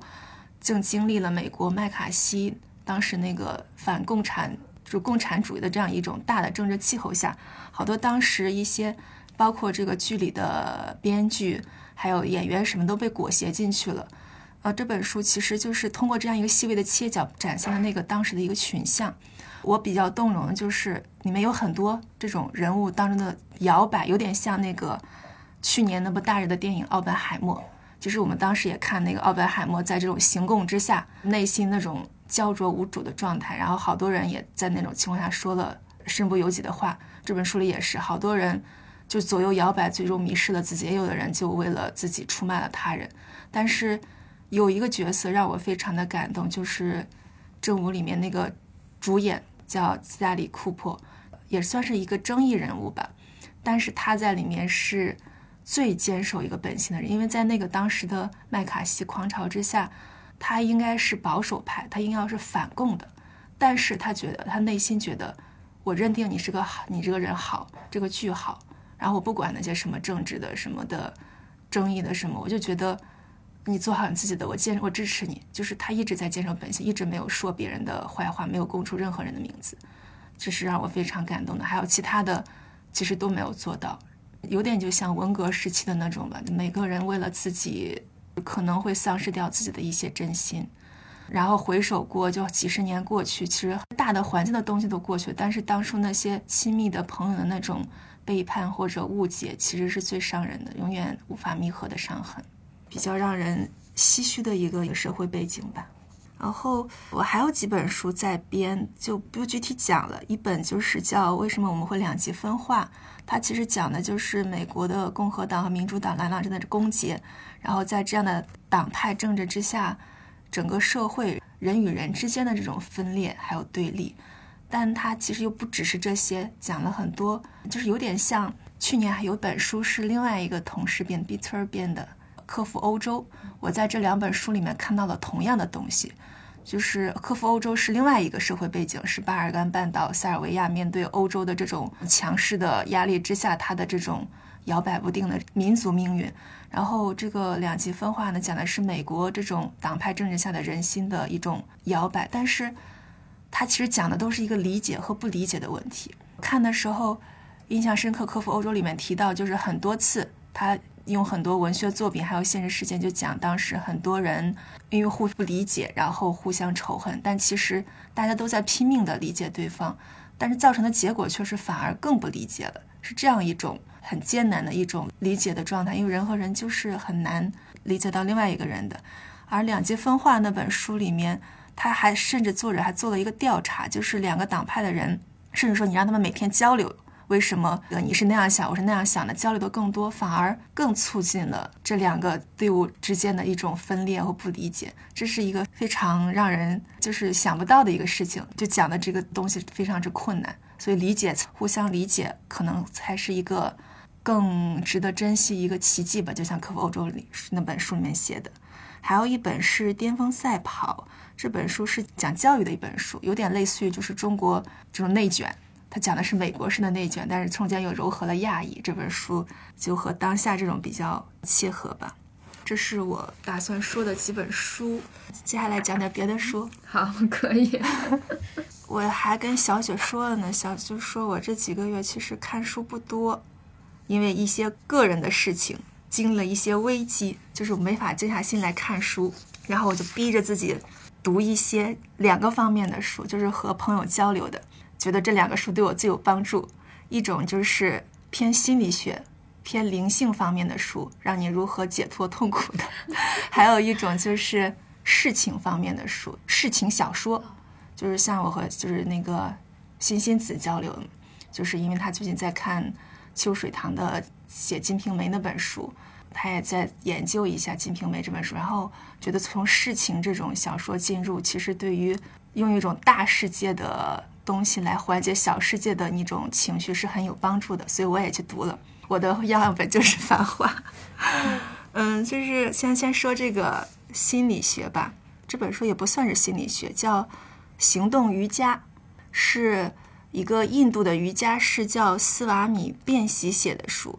这个书当时是我一个很好的朋友推荐的，因为他就是一个行动派，做事的时候不管他内心有多少情绪波动，但是都不会影响他的工作的这么一个人。他让我去读，觉得对我有帮助，我读的还真的挺什么。但这个这本书读了俩月，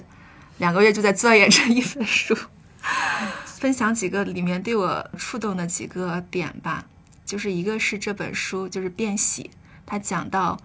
这个世界上的痛苦和快乐，其实都是一种苦。从某种情况下、某个方面来说，那些正面的、积极的、快乐的事也是苦。也是痛苦，因为从长远来看，他们都会带来痛苦，就是因为你接受了愉悦，接受了欢乐的事情，你就会渴望它，然后这种渴望最终其实还是会导致你的痛苦。我当时和新新仙子交流的这个问题，我就就想到了有个憨山大师，他说过一句话叫“荆棘丛中下足易，月明帘下转身难”，就是说，可能那种在荆棘丛中这种比较不好的状态之下，你可能脱身脱离这种痛苦更容易一些，因为你已经看透了。但是反而是月明帘下转身难，你经历了快乐的事情，享受了那种欢愉，你反而更难转身。这个观点反正是我一个触动吧。再一个就是这本书主要讲的其实就是执念和不执的问题。对我来说，就是心里一动的点就是说，只有当你不执的时候，你才能独立于善恶。我们所认为的这种善和恶，其实都是你内心。所给他加予的判断，然后因为你内心的一种自我的一种归属，就自私吧，可以这么说，才有了这些善和恶的分别。就有时候你觉得痛苦，其实只是因为你在自我和他之间建立的关联。比如说，有一幅很美的画被烧掉了，我们一般都不会感到很痛苦，因为这是可能会觉得很遥远。但是你最痛苦的时候是当这幅画是你自己的时候，因为你觉得这个东西是属于你的。然后，当这个东西毁灭的时候，你就感受到了极度的痛苦。但是，所有痛苦都是你自己的一种执念。这个东西，通过这些，还是想让你把这个从自身的这种锁链里面脱离出来，去行动。因为很多时候，你只要去做就行了，不管这个事情它有什么结果，然后你做的过程当中肯定会有所收获。然后，我们现在的我们是由过去的我们所建构的。然后你想当未来成为更好的自己，你就现在的东西就会影响你的未来，大致有一些感悟吧。然后就是刚刚说的这个事情方面，事情小说了。我欣欣子经常会吃午饭的时候一起交流，他读《秋水堂论金瓶梅》的一些感触。然后呢，我就在在看《繁花》的小说，然后结合着剧在看。像《繁花》的这个剧和小说是非常不同的两个东西。我看的时候就觉得很有意思。我的感觉就是。我看《繁花》的小说，感受到的就有一种悲凉的感觉，特别重。但是呢，又不完全是，就能够见到人心里面这种纠结、扭转，很像《金瓶梅》的那种感觉。就是星星子当然说，就是说啊，这有一个前提，就是《金瓶梅》它有两个版本。我们讲的更多的是绣像本这个小说，它里面其实被文人改写过了，它呈现的其实是一种宗教感。就很多里面，我们觉得是很恶、十恶不解的一些东西，但其实内后后面都有一些很慈悲、很悲悯的东西隐藏在后面。你是通过看到里面那些很惊心动魄的一些明暗、一些罪恶或者是善，然后其实是触动的你的一种慈悲感。就是我刚刚说的那个马丁·路德·金被刺那个，它里面有一个观点，其实就是说，我们很多时候往往倾向于原谅一个大的。很恶很恶的罪人，但是很多时候我们不肯原谅一个小小的这种慈悲感在里面。我觉得某些方面他们是贯通的。我看这个繁花小说的时候也有这样一种感觉。其实每个人都善恶都有，他小说呈现的更丰富，层次更多一些。但是看剧的话，我其实我还是能感受到，就是王家卫给人赋予的那种希望，那种东西他倾注的还挺多的，所以是两种非常不同的感受。还想推荐一本书，很有意思。一本是咱们自己的出的书，叫《春秋十日谈》，就是欣欣子编的书。另一本书是小说家赵松写的一本小说，叫《隐》，隐藏的隐，归隐的隐。当时关注到这两本书对看是是一个很有意思的契机，因为我当时在研究八卦，研究八字。然后这个《隐》这个小说呢，它是把这个春秋的很多故事文本给拆分成不同的故事，每个故事前面都会讲一些我们很熟悉的一些事情，比如说什么什么男子呀、宣姜啊这种春秋时期很著名的女性人物，他把它重新用现代的一些解释，把这个故事又写成了现代东西。它每个故事前面都有一个卦卦象，然后当时我们就看这个卦象，觉得很有意思。然后读着读着就发现很多东西和《春秋十日谈》是对应的，比如说子建男子呀，什么这些故事都是很著名的。然后你看一个小说的感觉和看他那个春秋诗的感觉很不一样，但是很多东西就很相似，因为像昭松写的这本书，它等于是重构了春秋的故事。比如说，它里面第一个故事就写的是魏宣公时期纷杂的一个事情，就是那个公子硕、公子寿这两兄弟为何会走向鱼死网破的结局，其实和历史上很不一样。比如说，里面两个人物宣姜和宜姜，他们也不是历史中所呈现的那种状，他们心里都有各自复杂的境遇，就是一种小说的状态写出来，我觉得非常有意思。第一遍看的时候，其实没看进去，因为不熟悉那个故事。后来我就查好故事再读之后。我就读进去了，非常的吸引人。我怎么形容呢？我觉得当时读的状有点像给自己招魂，就是一个很纷繁复杂的历史故事，经由小说家的笔触之后，写完之后你就感觉内心很平静，一切好像很像那种大浪淘尽的感觉。然后那个《春秋十日谈》呢，它是以一种幽微的那种解说的笔法。它其实是掘开了历史微小的缝隙，然后从这个缝隙里面也透视了非常多的大的历史，还有这种纷繁的人物的内心吧。还想推荐一本我私心比较喜欢的科幻小说，是一个韩国的新锐科幻小说家，叫金草叶，是个女孩子，九零后，他写了一本书叫《如果我们无法以光速前行》，是一些短篇小说集。它每一个故事其实都是以一种未来的设定，但是它写出来的其实是我们当下的情感。我就不剧透了，每一个故事我基本上都看流泪了那种。写的主要就是关于我们人生中的这些遗憾，那些脆弱的时刻，那些渴望理解的时刻，然后以一种宇宙的宏大的东西来稀释了它，来使我们得到一些安慰的这么一个东西，读来让人觉得很温柔，很得到抚慰的那种感觉。大概分享那么多。阅读都是疗愈和探索。这这半年的主要的主要的书都是这方面。觉得大大小小、宏观微观的世界都在小杨的这个身体里涌动着，我都有点唉，想拍拍你的头，少想些事儿吧。是呗，就是想事儿多的人的，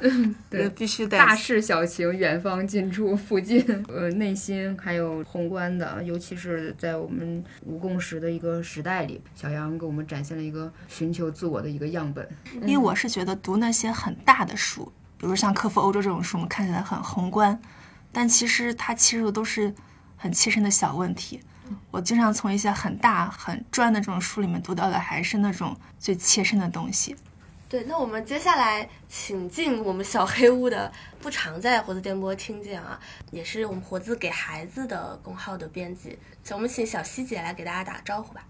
呃，大家好。呃，小希姐不仅是给孩子的公号编辑，其实也做我们很多少儿通识书的书的责编。嗯，那小希姐今天想跟大家推荐哪本书呢？去年一共编辑了两两种书，一共是五本，在去年年底是上市出版了。今天我们推荐的主题是春运路上的书单，对吧？这里边我自己最推荐的其实是兰兰老师那个童话随笔集，呃，和孩子一起读童话。其实，在不一样的这个阅读场景之下，我们对自己希望读到的书可能会有不一样的期待。和孩子一起读童话，我认为是一本就是非常适合在旅行途中去阅读的一本书，因为在旅行的途中，我们会处于一个这个开放的这个空间里边。我们可能会看到一些流动的风景，看到形形色色的人，然后其中呢，很多的事物都会给我们很多的触动。在这样的场景里边呢，我们可能会，哦，就我自己来说，我可能会啃不动那种比较艰涩的大葡萄。嗯，可能有些人他能啃得动，但是我在这个旅行里边，我我是很难进入的，就是这种很艰涩的书。但是，一些可能比较轻盈，然后不会。给我太大的这种认知的压力，然后呢，呃，我从每一页我都可以轻松的进入，然后又可以从里边获得很多的灵光，得到很多触动。这种书我可能旅行的时候我会比较期待，会可以随身携带的是这样一本书。然后那个和孩子一起读童话这本书，其实我在二零一六年的时候就读到了那个第一版《童话里的世界》。然后到二零二三年，我是有幸就成了这本书的编辑，然后亲自呢编辑了这本书。其实呢，曾经有一段时间，就是那个旧版，它一直都是被放在我们家的床头。嗯，睡前的时候，我就会经常会翻开一页，然后和孩子一起选一篇，嗯，然后读一读。就是这本书比较神奇的，就是不论是从哪一页开始读，嗯，每一次其实都可以给我很多的触动，不论是在情感的层面，还是在思想的层面。有时候呢是深深的共鸣，就是觉得原来啊有人，他和我一样也有过类似的这种体验。有时候呢是豁然开朗，啊，就突然哎好像有一个地方被他的三言两语一下就可以给你打通。有时候呢就是被深深的打动或者震撼。嗯，比如在今年圣诞节的前夕，我和孩子一起读了里边儿呃选的那个我是麦我来是给你们啊对对对麦 兜儿的那个。对麦兜的那一篇，然后读着读着，这哎声音就开始颤抖，然后孩子就说：“妈妈，你哭了。”真的是情不自禁，嗯，就是在这本书里，其实真的有很多很多让我们感到被温暖和抱慰的这种细节。这本书的书名是《和孩子一起读童话》，呃呃很多读者可能就会默认为它的受众就是孩子和家长。虽然这本书确实在去年底，它入选了中国教育报教师最喜欢的一百本书，获得了这个官方的盖章认定，但是呢，呃，我觉得简单的把它认为它就是一本那个亲子共读的这种教育或者是家教类书籍，显然也是窄化了这本书的价值。其实书名里边的孩子，你也可以理解为就是我们每个人的那个内在的一小孩。我们就经常说，长大和衰老的可能只是我们的肉体。每个人呢，其实都曾经是一个孩子，每个人内心都住着一个孩子，他可能是我们最天然、最纯真的那一部分自我，也可能是，呃，还没有来得及充分的成长，在我们忙着奔跑和赶路的时候，被遗忘，或者是暂时的悬置，或者是隐藏在了某个角落里的一部分自我。在兰兰的这本童话随笔集里边，我们可以看到许多跟孩子一起探讨的生命主题，其实也是我们每个人在漫长的一生中都会遇到的一些问题。这本书它的扉页上那句话：“人生的许多事，童话中早就有了答案。”真正好的童话，其实就是确实是具备这种魅力的。不论是你处于人生的哪个阶段，你都可以从中看到一部分你你所能看到的人生的真相。对于呃阅读童话，兰兰曾经说过，要读懂童话，嗯、我们需要五岁的天真和九十九岁的智慧。和孩子一起读童话，这是一本天真的书，也是一本充满了智慧的书。相信会让你在春运的旅途中收获一些启迪和感动。嗯，谢谢大家。谢谢小希姐全。程念稿。小希姐之前也做客过活字电波，正好是做的就是给孩子的演讲，对嗯，就是嗯关于美和尊严，嗯，对，关于演讲的这个尊严，小希姐做的很很多的书，我觉得是就是跨越年龄层的，在看似给孩子的世界里，其实是给每个人一个更纯真的一个视角去重新看待世界吧。呃也特别钦佩小希姐是一个超级全能的人，不光是在做公号的这个编辑，而且也在做图书的编辑，而且把两者融合的特别的好。也欢迎大家订阅我们的“给孩子”公众号。好，到这里我们的呃编辑们的这个分享安利书单就告一段落。然后我今天也是很有收获，有一些是听编辑们再一次讲一遍他们做的书，但是会有更多感触。有一些是说完全不知道的，他们之前的自己的阅读的书单，但是他们的阅读方式也好，选书也好，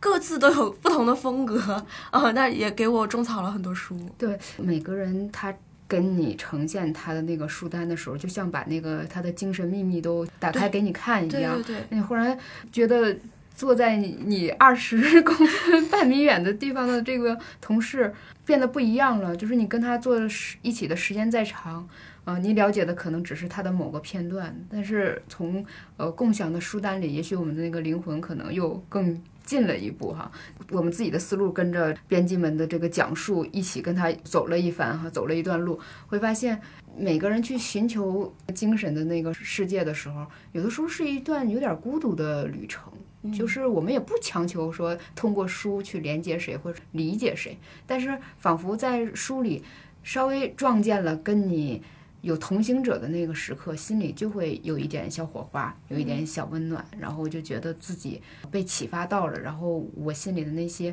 无人诉说的情愫被发现和照亮了。其实有一个说法是，就是你刚说让我想到的是说，你如果展示给别人你家的书柜，就书柜这个东西，它其实是非常能够透露你内心一部分的东西，你的思考，你关注的话题。然后，那大家今天听到这么多编辑，他们。各自用各自不同的方式吧，有的是很认真的准备了稿子，有的是很认真的 思考了他要说的东西，然后给大家呈现出来。各自用他们的方式去呈现了一部分他们的内心啊。然后也像黄鑫说的嘛，就是我们就像沧海里飘的一段声音，刚巧在这个时候被你捡拾到听到了。也确实像小雪说的，我们并不是说一定要这些书，可能不是跟每个人都有缘分吧。但是如果你听到的时候，刚好那一瞬间就连接到了跟你有共鸣，我觉得也是个非常美好的事情。嗯，而且我还有额外的发现，就是这个时候得夸一下咱俩，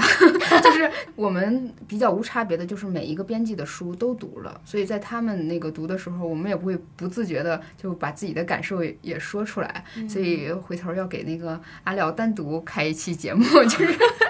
你作为营销编辑，如何看待就是每些书？就是你的那个角度也跟那个责编还是有不同的。哎，这个确实是就是各每个人的分享，但是又是在行业内。就像我去跟别的社的小伙伴他们的营销交流他们的书，我觉得体会也挺多的。但是我很惭愧了，我也不是每本都读或者读得很细的这种。我有我觉得不过关于营销的东西，还是愿意跟大家时不时聊一点。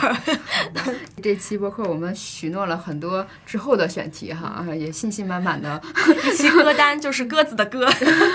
希望后面不鸽。对对对，好，那就趁最后几天，呃，再碰到自己喜欢的一些书，然后有机会真的是在旅途的路上和假期里翻阅几本你喜爱的读物吧。谢谢大家，谢谢大家，拜拜，拜拜。